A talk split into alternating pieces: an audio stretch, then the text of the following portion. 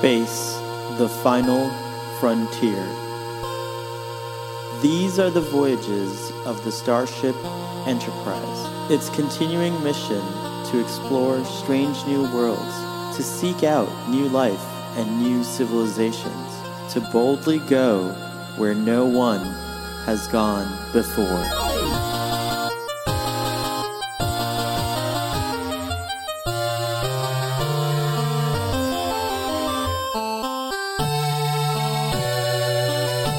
Welcome to Starfleet Boy, where we have a casual and informal discussion about our beloved series, Star Trek. You are listening to a previously recorded conversation.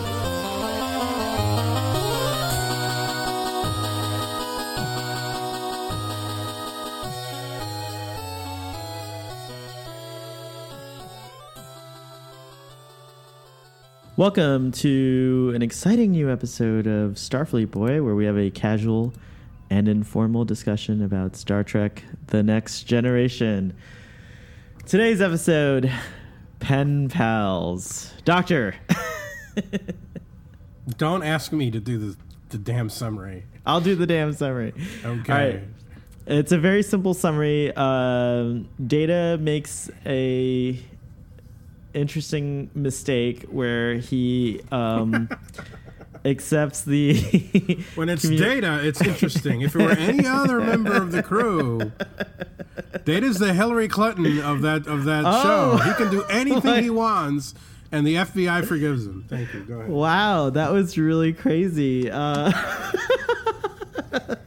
it goes to show that you are not a, you are a biased uh, and conscientious uh, voter. I can see a non-biased, I should say. Sorry, non-biased, because we know how much you uh, disagree with Donald Trump as well. But um, As well, yes.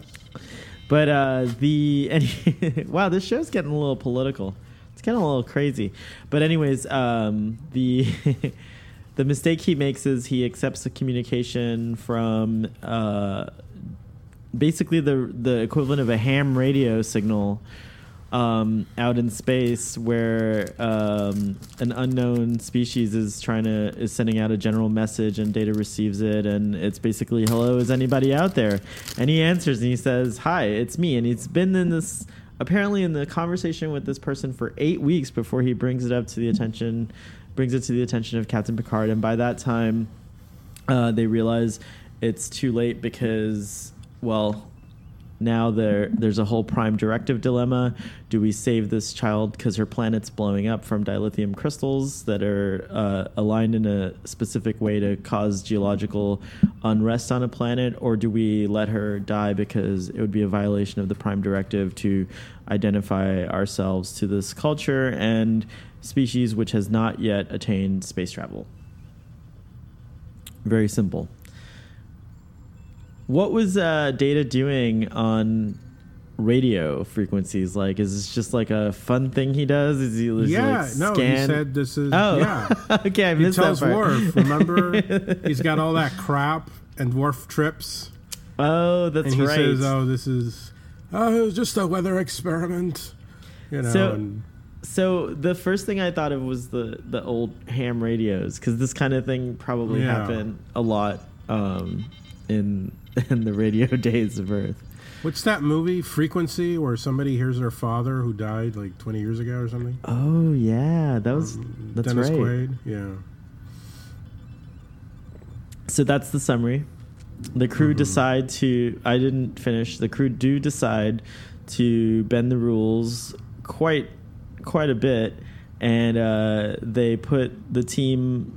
Basically, they they cure the planet of its geological instability.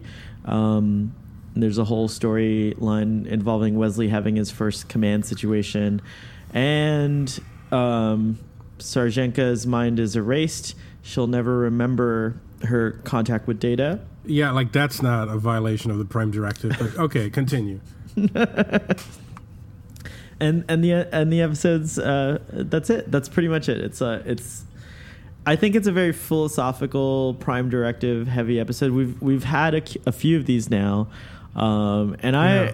I ate it up for that um, Mhm. other than that it wasn't like you know the be- it wasn't a, the best episode Um, I agree with you. I think that's a perfect way of describing it. I, th- I think the prime directive scenario was uh, very uh, juicy. You know, um, I liked the conversation they had in Picard's uh, quarters. I've never seen a meeting in Picard's Oh. quarters. It was off the record. It was you off the realize record. that? Yeah. When they meet in the uh, in the briefing room, that's on the record. But if it's in his quarters, Orders, it's, it's off the it's off the record. Oh wow! Well, there was a lot of that. Actually, w- one thing I've always um, kind of enjoyed about Star Trek, and you know, when we had our Star Trek three discussion, um, I think we talked about this too. It's just like this this crew rallying behind, you know, one individual. Maybe they made a mistake. Maybe what they're doing isn't exactly protocol, but this is a situation where Mhm. like they're helping a friend, and you know that's obviously what we have in Star Trek three you know the whole entire the entire crew basically jeopardize and put their careers on the line to do something that Starfleet would not approve of. Are you evoking Star Trek three to get me to like this episode? Is No, that- is I'm that not tr- Your, I am is not that your? I'm not trying to get you to like this episode, but I will say that the like the value of the episode is in its philosophy, and I think that yeah, like, I agree. And so I, you know, again, could it have been? Could the philosophy? Uh, could the philosophy have been presented and staged against a much more exciting uh, backstory or background story? Yes. So well, what do you think about what was the decisions that were made? tough really tough decisions um uh you know this was one of the few episodes where i i really did uh feel uh, a lot of uh kind of i felt like captain picard had a really difficult situation i was like thinking just like well okay uh, to get right into it basically it that moment when he interrupts Picard's writing data and he confesses, you know, that he's been talking to this alien for about eight weeks and that like there's a lot of problems going on. You know, it's part of the this whole system has these geological instabilities and the crew of the Enterprise is studying that. And they've been in the system for like obviously a few months now because that's how data got involved with her. It's like, It's like eight weeks or something. Yeah. yeah. Anyways, um, which is interesting. The one on the one hand, it's kind of cool that the Enterprise does these like long term missions in star systems. You know, like they're literally surveying every planet. They're like, you know, going through there, and they're probably going to be there to uh, to observe the destruction of a planet. One of the planets that they were orbiting, I think it's her planet, at one point looked like Mustafar, and I was like, oh, maybe that's what's going on on Mustafar is that dilithium crystals are aligned in a lattice formation. I don't know. you know, there's a lot of intriguing science stuff there. But anyways, going back to the decisions, I think that the decisions were the correct decisions obviously from a humanistic standpoint. Were they the correct decisions from a larger perspective, which is non-interference, you know, I don't know, I don't think they were. But there's a lot of juicy stuff as you said and a lot of implications here to talk about. So I guess let's talk about the prime directive for a second. What what is the exact prime directive? Do you know? No. Neither do I. So we're gonna look it up. the wording, that is. Um, We know what the well- spirit of it. Right. Well, while you're looking that up, one of the things I found uh, interesting, most interesting about that episode was the the conversation in Picard's quarters and and the stance that the different members of the crew were taking. Um, Worf's was expected. I expected Worf to say something along the lines that he did. Uh, oh, excuse me. Um, By the way, that was great drama in the captain's quarter. Like the whole discussion. oh yeah, that was yeah. actually really wonderfully pulled off and i thought that like uh, yeah it was interesting like how Worf says well she matters to data and then dr pulaski's like but does that negate the emotion of it and he doesn't have an answer he's kind of No. like he's also just as confused about it you know Um, I thought Riker's reactions were interesting. I don't know if this is uh, if this is he's just still pissed off from his dad having just been there. But I, I thought Riker was a was uh, very um, much aligned with Worf's interpretation, and he was of the opinion. I mean, I think he had some off the cuff mark like, "Oh, what a vicious cycle we're in," or something like that. Like, I don't know. He he seemed to be opposed to the whole thing.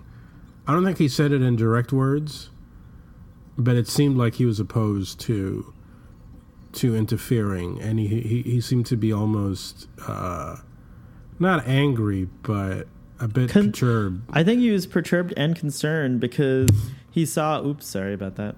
I think he was a bit, um, ang- uh, you know, a bit concerned because you can't keep these. I mean, like it's off the record to a point. Do you know what I mean? Like, uh, Mhm. like originally it's just the you know that the bridge crew basically the the executive officers are involved in it already, and then O'Brien becomes involved in it later on, and he's like, damn, you know, like he's like in that scene he's like O'Brien take a take a nap. you know, and uh, O'Brien gets his meaning, but that's more and more people that are involved, and so it's a very dangerous implication because if this is not going to go on the record, um, and it comes out, it's like it's kind of like what happened in Star Trek Into Darkness with Kirk and the crew. They they decide to help that same actually in, interestingly less interestingly enough the Nibiruans had a similar problem on their planet. It was geologically unstable and this volcano was going to you know uh, create a catastrophic uh, series of events which could have destroyed the civilization. And for some reason Spock is compelled maybe he had a pen pal Wow. do you know what I'm saying? You're like, oh shit, you just tied it in somehow. Wow. I, I'm really happy that you're not uh, you're not using Star Trek Insurrection.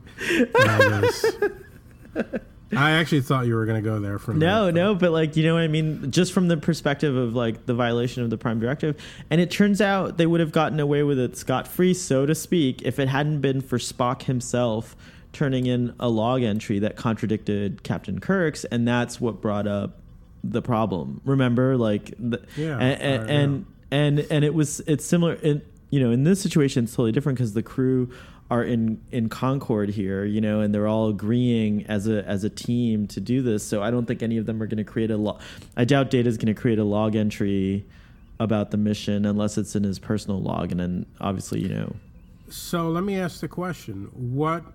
Why couldn't they have just made the decision to save the planet, but no longer contact the girl? Well, there was the, I, there was this uh, specific scene where Data actually loses contact with her and is concerned. So he beams down. That's the only reason. again, but- it's but Data again. Before, before at at that part where Oh, because Picard orders him sever communication with the uh, with with the girl, and it seems that it's only after they all hear that just you know annoyingly cute voice um Well, that bet- everybody suddenly is like oh we have to help them because Well, that you know- voice is so cute. And i'm like why couldn't you have just saved them without hearing the voice but not violated the prime directive any more than they had. Why couldn't they have pulled what you just pointed out was happening in star trek into darkness? They could have done it covertly without calling attention to themselves. Except that they do with the gigantic this gigantic starship coming out Well, of their ocean and but the plan and- was not to do that. Yes. But but um but I you know that's a really great slightly question. askew yeah That's a really great. that's a really great question. I'm going to reference another show that we love that we don't that we don't often uh, well, well that we often evoke. And, Doctor uh, Who. and Doctor Who, and I'm gonna re- I'm gonna evoke um, a I'm very scene proud of you. a scene in in uh, the Star Whale episode where the Doctor is going over the riot act with Amy, and he's like, basically, it's non-interference, right? hmm And then Right. he hears a child crying. And then Amy later on says, No interference, huh? Unless we hear a child crying. You know, like it's just this kind of thing. There's something about children that causes us to want to be protective and want us to and i think that's the writers i think that was their intention here is that they chose to make Sarjenka a child and give her this cutesy voice so that we could understand why the prime directive why why the, why there's an argument there because it's true it's like it's different you know it's it's different when it's a child i've pulled up the uh, the wording of the prime directive we should go ahead if you if you'll let me read it here Go. Nothing within these Articles of Federation shall authorize the United Federation of Planets to intervene in matters which are essentially the domestic jurisdiction of any planetary social system or shall require the members to submit such matters to settlement under these Articles of Federation. But this principle shall not prejudice the application of enforcement measures under Chapter 8. Note that the above bears a striking resemblance to the text in the actual United Nations Charter, corresponding even in exactly the same chapter, article, and paragraph number, and with the reference to Chapter 8 allowing exceptions for enforcement. It has been further defined in this way. So here's more of the the um, prime directive. As the right of each sentient species to live in accordance with its normal cultural evolution is considered sacred, no Starfleet personnel may interfere with the normal and healthy development of alien life and culture. Such interference includes introducing superior knowledge, strength, or technology to a world whose society is incapable of handling such advantages wisely. For Starfleet personnel may not violate this prime directive even to save their lives and or their ship unless they are acting to right an earlier violation or an accidental contamination of said culture. This directive takes precedence over any and all other considerations and carries with it the highest moral obligation. So, very, very clear, uh, very clear in that D- Data did violate the Prime Directive by even engaging in a communication with the species without knowing uh, who they are. Mm-hmm. Yeah. So I mean, it is it is or or he handled it incorrectly, I should say, because first contact is first contact, whether it's by radio or by a ship. Um, that's it. Um, Star Trek. This is reminding me of all kinds of Star Trek lore. I don't know how much of this is actual canon or how much of this is my head canon or anything like that. But um, there is first contact Mhm. is the is the depiction of the first contact between um, humans and another and an alien species, which happens to be the Vulcans. And I think this is referred to in the original series. We know about it. I think it, it was like you know dropped, and then it comes to to its realization in, in Star Trek: The Next Generation. It's realized on film. Um, and I think that's where the Prime Directive comes from. The Vulcans had this kind of policy of non-interference, and unless they ha- unless they saw that a civilization was warp capable, that was their criteria. Remember? Mm-hmm. Yeah. So I think that evolved into the Prime Directive, and it makes a lot of sense because, um, you know, there's a lot of people that wonder like, why aren't there any alien civilizations contacting us? Um, why are why is there no evidence of alien life form, you know, out there? And stuff like that. And the fact is, is that humanity probably hasn't reached a level of technological, societal, and um, you know planetary prowess, if you will, um, uh, to justify induction into a federation of planets. If there is one, there may in fact be one out there right now. You know, They're, they're, waiting to see if we elect Trump or not. if we elect Trump, then we're not getting in the Federation. that we're definitely not going to get in the We're federation. not getting in the Federation. We got to wait another four years. But outside of that alone, I mean, like our planet is still there's so much conflict Mhm. all around the planet. We haven't figured out how to manage our resources. We seem to be um, destroying our planet's uh, natural um, balance, you know, with our our own interference. Um, uh, we have uh, societal problems like uh, homelessness and hunger. Uh, when we know many inte- many scientists, uh, analysts, experts have said that the resources we have the level of technology, Oh yeah. wealth, and resources to end hunger and end homelessness all over the planet. hmm Right. All of these things are available to us, but we're not utilizing them. So We're as so are we ready for first contact? Are we ready for to become a part of a galactic civilization or even a you know like an interstellar civilization let's say no i don't think so we wouldn't deem people like us ready if we were more advanced i think that's Right. and that's the point of- Unfortunately. yeah, and that's the Sadly. point of the the prime directive, but it's also to protect us because can you you know Which we would Picard says. yeah That's his. That's an exact quote. yep and uh, yeah so I think that uh, from that perspective um, the decisions that were made in the show I agree with. Were I in the situation I would I would do the same thing. If my first you know my commander uh, uh, you know if commander data came to me with the same question. Um, interesting thing this is the first time we see captain picard riding a horse. So we've Yeah. been we've been introduced to his love of um, bad pulp fiction right like, And now we see he's an equestrian as we well. and we now we see he's an equestrian. All these things pay off later in in in Mhm. various ways, um, and and archaeologists too. You know, we've already gotten a hint of his archaeology, Right, You know, so that right. I thought that was worth noting about this episode. No, yeah, and actually, I would go further and say that I thought one of the most interesting scenes was the part where Picard is and Troi are walking to the holodeck, and their conversation about uh, you know Troi doesn't want to ride the horse, and right. Picard's like, oh, but I would have thought of Betazoid and all this, and and she has some line about how the.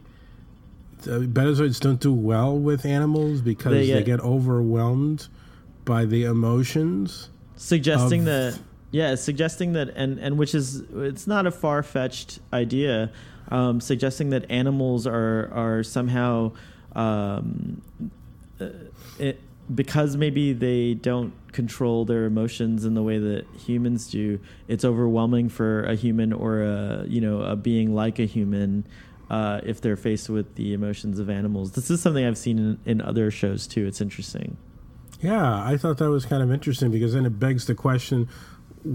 Um, I mean, you know, you look at betazoids and they're obviously, you know, on outward appearance, they look just like us. And uh, even, you know, when you factor in their little, you know, telepathy thing, okay, okay, they have telepathy, but they're not so different from us. But, um, They're very different.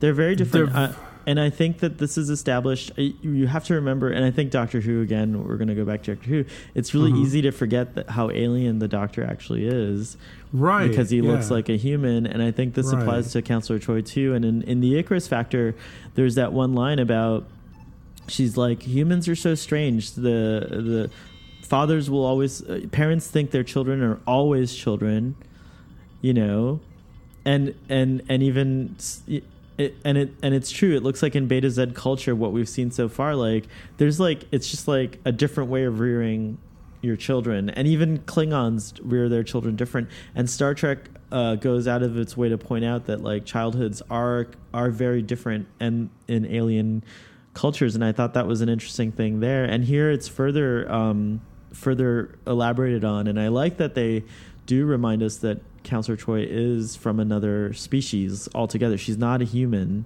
Mhm. um at all yeah. um betazoid kittens what do you think those things look like Betazoid kittens.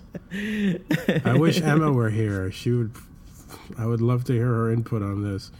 Um, uh, you know, going even further back to uh, the episode where they steal the children from the Enterprise, right and when they're negotiating with that that race, Troi is the one who makes the comment that humans or or Terrans, I forget which which Mm-hmm. term she uses, are very attached to their children. But she doesn't say we; she says humans, like saying humans right they. Uh, you know, making the distinction once again that she is not human, and and I, I thought that was I know it's a small th- little thing, but I like the fact that it, the episode in that small scene brought up the fact you know reinforced the fact that she isn't you know uh, that she isn't human. Yeah. And, and and and again, you know, telepathy. You know, there are other TV shows where we see people with telepathy. So, and there are even humans with telepathic abilities. I mean, going back to the original pilot. I mean, the second pilot of of Star Trek. So even telepathy is not something that is considered necessarily alien. But I, I do like it when they bring up the alienness of of Troi in the show. I think it, it enhances her character. Right. And it's it's fun to imagine. It's interesting to imagine and fun to imagine how different it must be to grow up where everyone's minds are essentially open. Um, you know, imagine raising a kid and like being able to read their minds and like understanding not just their emotions but their thoughts as well. And as we know, Counselor Troy is half human, right? If I'm not Mhm. mistaken. Right. So so sh- that's why with mo- you know, uh, Lwaxana can read minds. Like she can actually read the thoughts of other um, right. of, of other beings, but uh, Deanna is somehow limited because of her She's human. empathic. She's Right. empathic. She can read emotions more than minds, even though she's trained Commander Riker to telepathically communicate, and she can telepathically communicate with her mother. So she's trained in telepathy, but she's she's not. It's not a natural thing for her, and apparently it can be taught because Riker and Troi have a telepathic um, connection. Hmm So that's an interesting uh, Yeah. thing there as well. Uh, sh- you know, it doesn't work with everyone. It only wor- seems to work between her and Riker, but that's that's pretty fascinating in and of itself. And again, it's it's very similar to Ilia and Decker because I think the implication, Oh yeah, of course. you know, there is that. So yeah, good good call. As you can see, I'm I'm focusing on minutia I yeah, I'm actually I'm actually impressed. So tell us what you really think of this episode. because I'm avoiding the elephant in the room. Which is Sarjenka, that this episode sucks.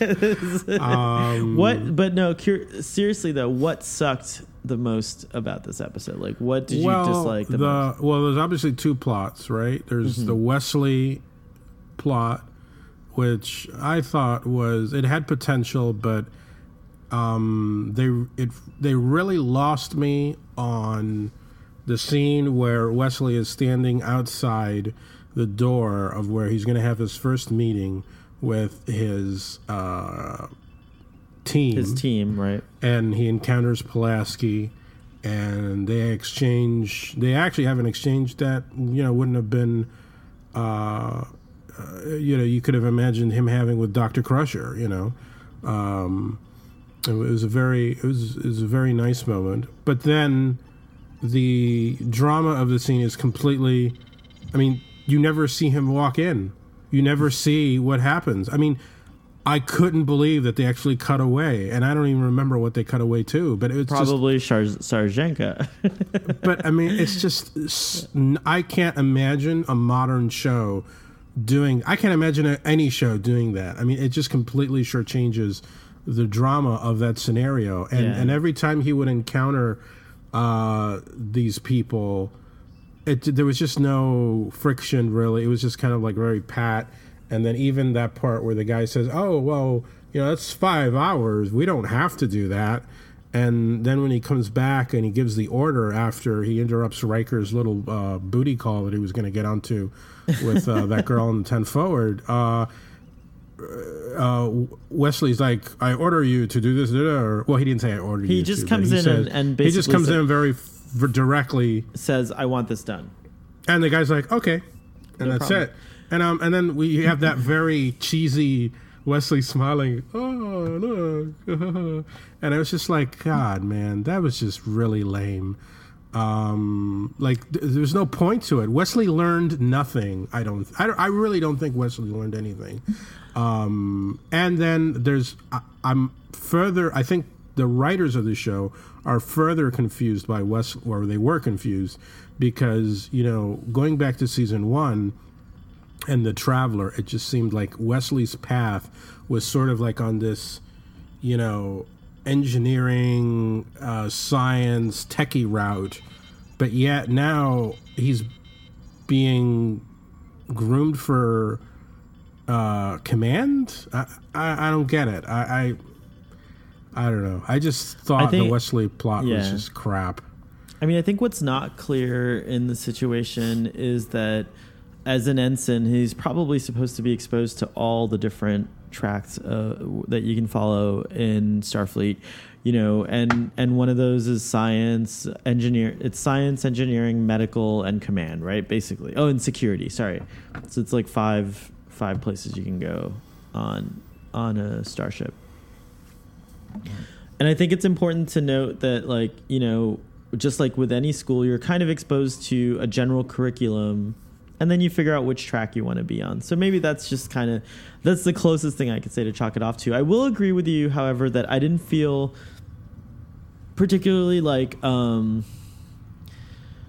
involved in in the story uh on on that level. The- Again, what was interesting about the story was the uh, prime directive and sort of the mechanics of how that worked and the decision making process and like what are the what's the crew going to do now.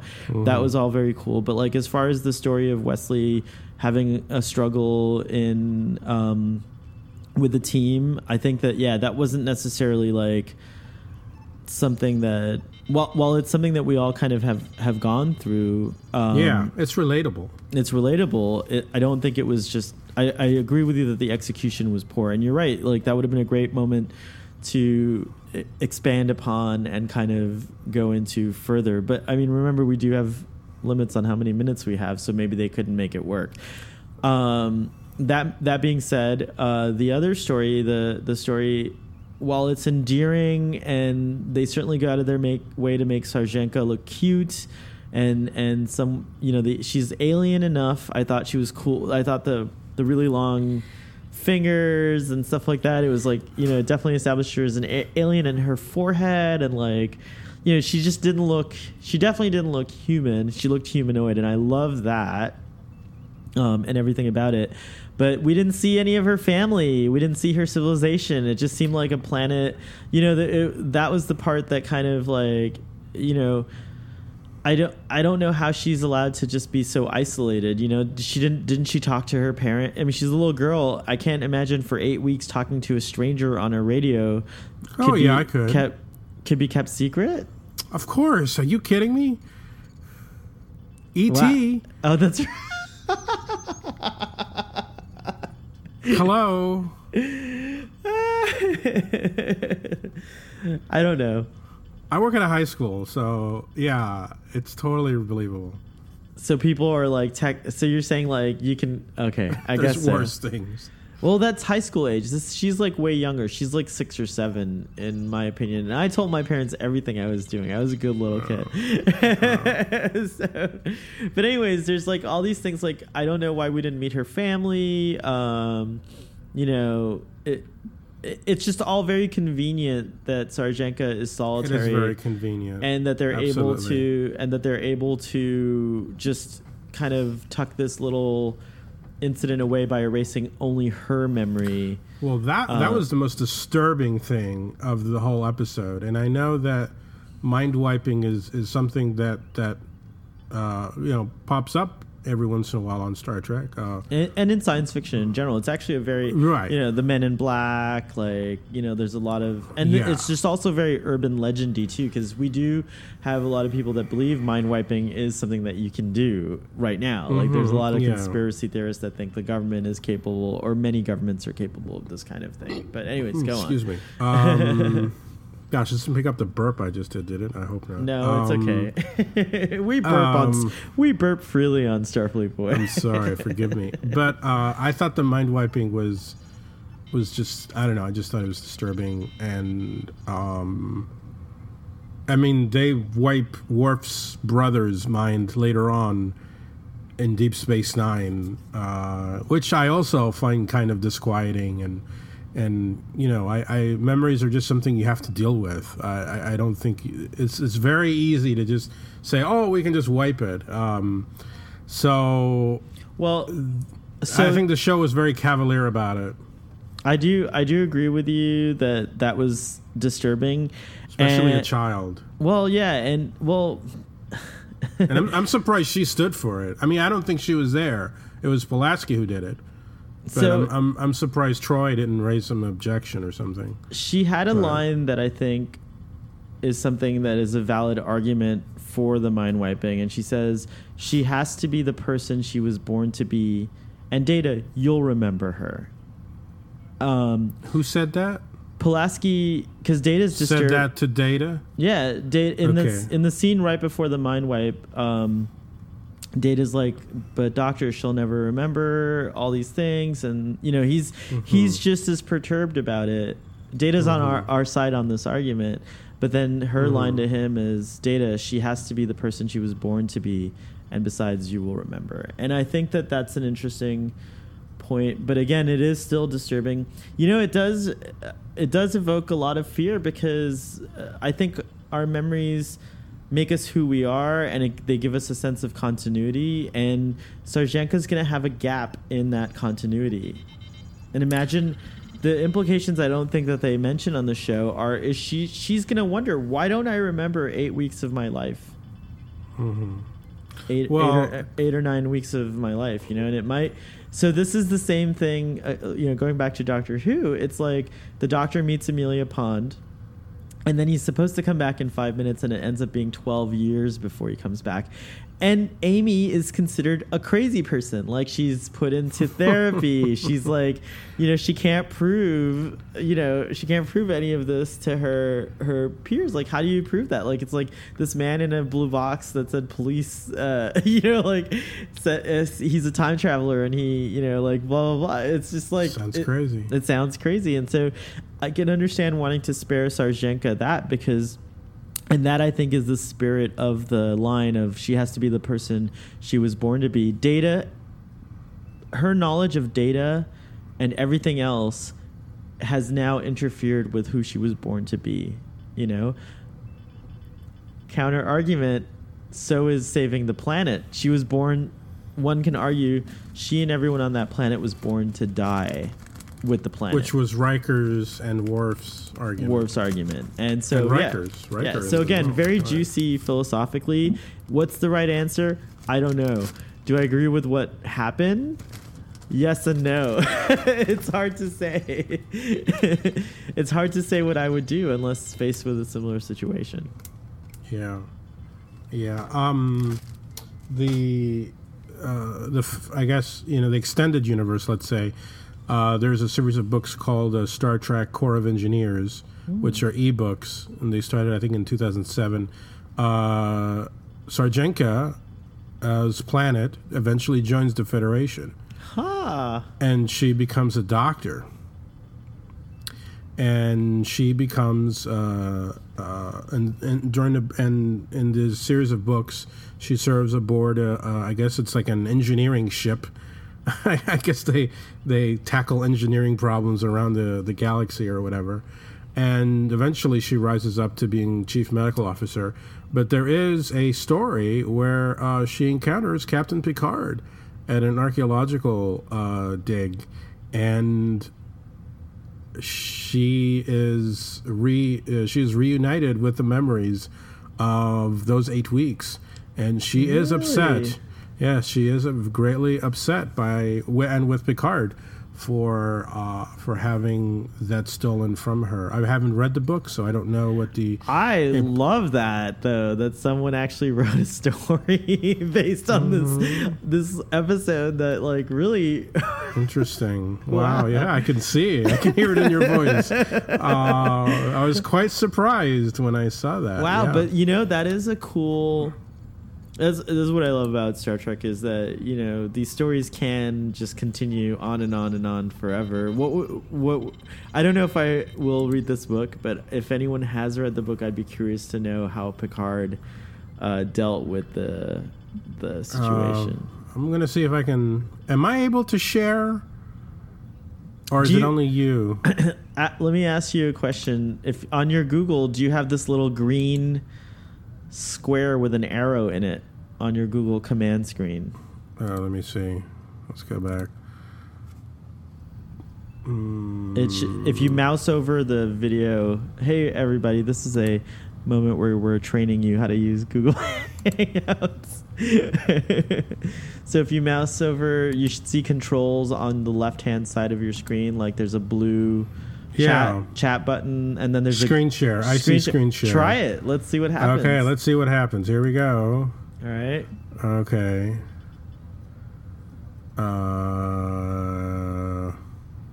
okay, but I have to find the thing first, don't I? yeah, you have hold to pull up, pull it up on a web page or whatever. Okay, hold on. Oh, I just saw myself on your screen. Okay, so, So, you're it looks like you're queuing it up, but I don't. I think you have to hit present to everyone to share it. But oh, you don't just, you don't see what I'm sharing right now? you have to have that screen clicked on. Click on the screen you want to share. I am. I am. I thought I was. I just see myself. You're sharing it. Oh, then I'm not able to. No, you are. okay. You're doing it. You just have to open a new tab or whatever. What are you trying to share? Now I'm trying to get back to you. I don't. oh, just hit it up at the top. You should see done or something like that, like or cancel. Yeah, I see it. All right. Okay. You are screen sharing. But how do I put that thing? Well, don't worry about it. I'm going to unshare. I just saw myself from the future. Our- that was so weird. Are we back to we're back to normal now, right? Yeah, we're back to normal now. Okay. Well, We'll the name to- of the book is um, Remembrance. Of the Daleks. It's it's it's uh, Star Trek Corps of Engineers Remembrance of Things Past. And uh, it's written by Terri Osborne, and it's actually two books. Does Terri uh, Osborne have anything to do with this episode?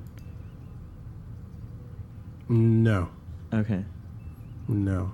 But uh, uh, Sarjenka is featured on the cover of book two, Let's take a as well look. as Data. Apparently, Data is there.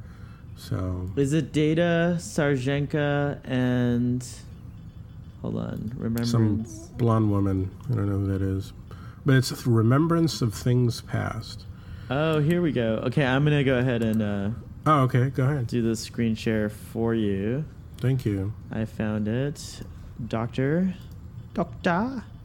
Okay, here we go, and then.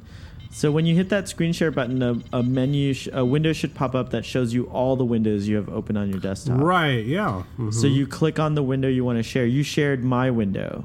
You shared the one that Oh, had me because in it. oh, I get it. I'm Right. I use tabs and not windows. Right. So that was my mistake. I should have had it in a different window. window, correct. And then Right. once you I was do, using a tab. right, and then once you do that, like right now, you should be seeing it. I yes, we all are. There we no, go. That's the then book. you hit then you hit present to everyone. There's another button. You have to do that. And now apparently Okay. everyone is seeing this. So Okay. yeah, so that's the that's the image you were talking about. And there it is. Yep, that's it. There we go. There's cool. Dr. Sarjenka. Dr. Sarjenka. Very cool. And that's an interesting looking ship there. I'm not sure what class that is, but Well, that's that's the ship that they use in that series for Star Trek Corps of Engineers. Um, very cool. yeah. Well, there's another thing uh, you wanted to present. Is that ready, or is that something we're gonna do in another? Oh yeah. I mean, are you sure you don't want me to save it for? Because now I feel bad. I mean, What although I don't know season? when we'll. What season It's did it season pertain seven, though. See, I wanted. Okay, folks, I wanted to jump ahead and review a season seven episode today because I have a toy from the episode Tapestry, and I thought it would be exciting to open the toy on the epi- on the discussion of that episode. But see, I, I don't know. I just don't feel right opening it on. I mean, here, let me show you. I to? have Would it right you here. Would you save it until we did the? We'll just show it, and then we'll- you know what's cool? You could show. Oh, it's a Nausicaan. Mm-hmm. It's a Nausicaan. And what it is is that uh, I want to give you.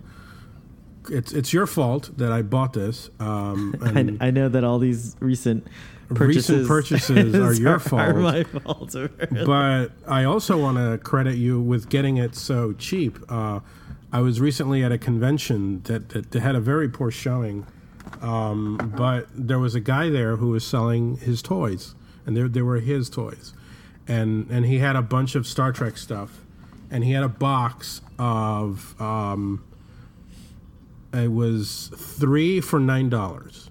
Wow. And I was like, oh, okay. So I'm, I'm looking through it, and we started talking. And well, long story short, is I told him, you know, th- these toys, I because he was like, you know, when you're selling stuff, if you're selling to a collector, you have no problem saying like right now you look up this figure and it's going for like twenty dollars on eBay, Right. and you have no problem just you know doing that. But when the collector sees that you you know like me, I'm actually going to open this right. and, and play around with it here. You know, I'm going to be like, you know. Oh, Mugatu. Um, that was the Mugatu, right? Oh, you saw that? Yeah, I got it from that guy. Oh, cool. Um, when I, I told him about this show, I told him a Starfleet Boy, and I said, "Look, I'm buying all this Star Trek stuff now because what I do is I put the figure on the microphone. So now I'm looking for stuff. I norm I, I already have a ton of Star Trek stuff, but now I need more because I want them to be themed to the episode." And he said, "Oh well, oh that's really cool. You know what? The ones that are up here." You can throw them in that three for nine deal Wow. because this this is worth more than than than what I uh, what I paid for. So as a matter of fact, and and the same as this one. This one, if you go online, it's you, you see some people asking for a lot more. And uh, but I, I was honest with the guy. I said, "Oh, I'm going to go home and open them up right away." I think you should unbox it today, and then he'll make his Yeah? first, and then he'll make Okay. an appearance on the Nausicaan episode when we get to season seven, right, which well, let's- might be in a few up. years. I just want to warn you. I don't know. We're pretty. That's why I want. Yeah, I know. You know which one I was going to save? I was going to save Sarek, but then Emma ah. asked me to open up Sarek first. Of course, And I was like, oh. you can't. Sarek was coming up. yeah. I was like, ah. so, so here we go. I don't know if you get all these plastic sounds. we out. We definitely do. Oh, This- cool. So it's an unboxing. Of, Wow. Um, an unboxing on Starfleet Boy. that was oh, cool. Cool. Wow. Oh, here, let me.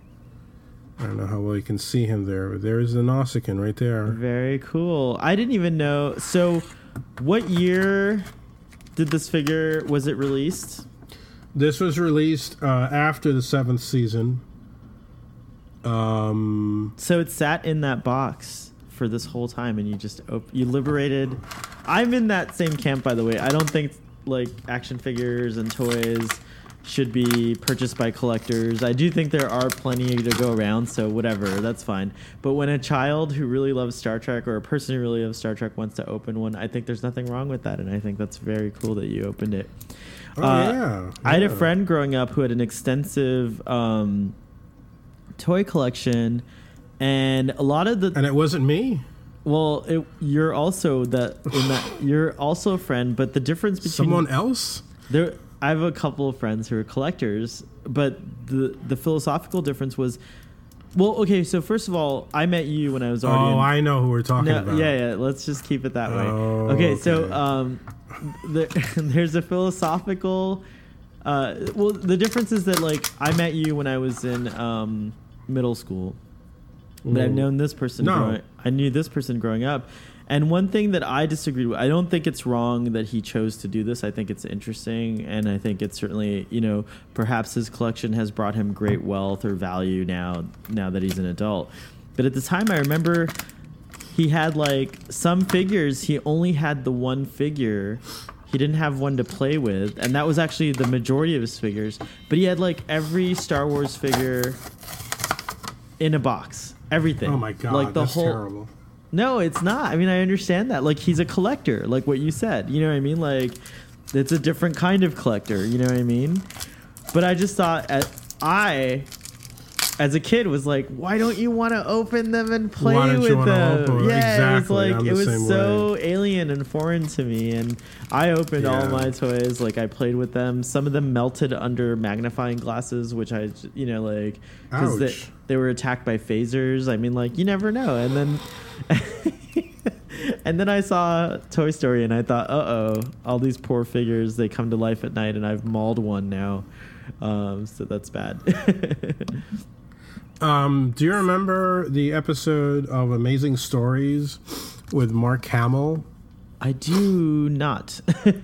Wait, Where- can- going back to the Nausicaan for a second, uh, there seems to be something reflective in that knife. Oh, I think it's just a light. Oh, okay, I got all excited. But yeah, he's. I guess this is this is the knife that he stabs Picard, Picard with. with, yeah. See, those are these are the cool details that these toys have. You know, like they'll have you know the knife that's used in that scene and and and lots of stuff like that. So I I, I really enjoy bringing out the toys for the the episodes that we do. Very cool. I, I look forward to to doing more of that I look forward to continue. yeah, I look forward to seeing that Nausicaan again, and when we get to season seven, and we'll have to remember this moment when he was unboxed. Yeah, when he was unboxed. Very cool. very Captain, cool. he has a name. Captain Dathon. That's his name, Captain Dathon. Wow. Okay. Cool. Every- everyone's got a name. yeah. you are you. I. You are correct, sir. so. Um, shall we? Uh, shall we give our rating and wrap it up? wait a minute. Oh, We we should consult the book the oh yes, we forgot the book. once again. Star Trek: Next Generation Companion, written written by the great Larry Nemec. We Nemec or name? Is it Namasek or Nemec? N E M E C. Oh, Nemecek. You're yeah, right. thank you. Nemecek. I forgot that other E. What does it say about pen pals? Um, it's very dark here, and In the TARDIS. yeah.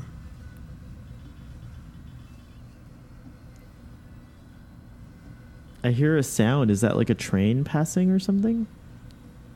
Perhaps. I think it's the refrigerator. Oh, fascinating. you should have that looked at. Yeah. Apparently, um, yeah. There's nothing interesting worth. Whoa. the The writer had an interest in horses and worked that into the episode. Well, it ended up being probably one of the more significant things about this episode was the equestrian uh, leanings of Captain Picard. All right, so I'm ready to give my rating, um, and I'm going to give this episode. Originally, when I first started, we first started talking, I was going to give it a four or a four point five, but after our discussion, I'm going to give it a solid five. It's a, just because of the because of the Prime Directive stuff.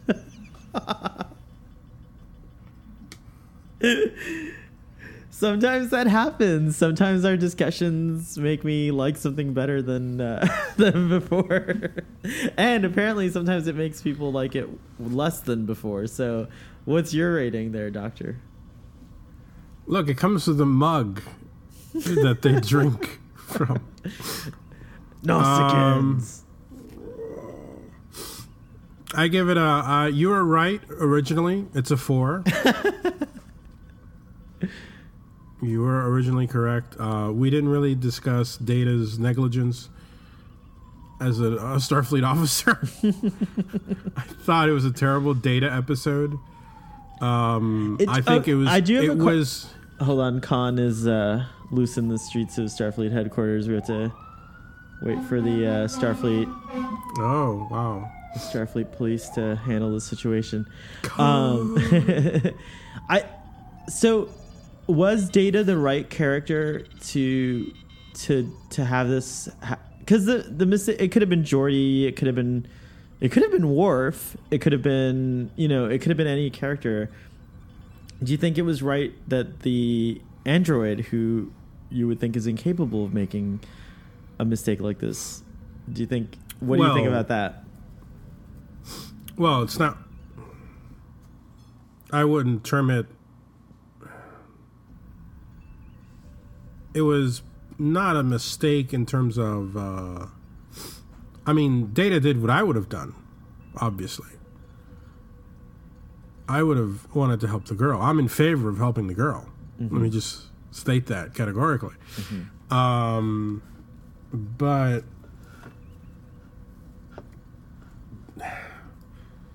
it just seems like everybody just went along with it. So cav- uh, it just seems like there are others. Like let's go back to the episode where Crusher, the people who were hooked on on drugs, Right. and right, Crusher was like, "Let's just give them the antidote," and Picard's like, "No, we can't." And Picard found a very elegant way of of of you know getting out of that situation, right? Right. right. but he doesn't in this episode, and it just seems that he doesn't because Data decides to play the voice of the girl, so everybody can suddenly go, "Oh." And it's just like it's so emotionally manipulative on his part. On Data's it's, it's part, like think- on Data's part. It's like But I don't know that he that played- scene where remember when um, they think that Picard destroyed that Ferengi ship, Right. and Data finds the damning evidence, and and and and Riker Data's like comes up to Riker and he's like, uh, "Shall I notify? Shall I, shall I notify Starfleet, Commander, Commander, Commander?" It's like, dude, calm down. yeah. You're not supposed to have emotions. Why are you so? Why are you being such a dick? it's is, like is being dick an emotion? Uh, being a dick is an emotion. Um, I think he seemed to be enjoying that a little too much.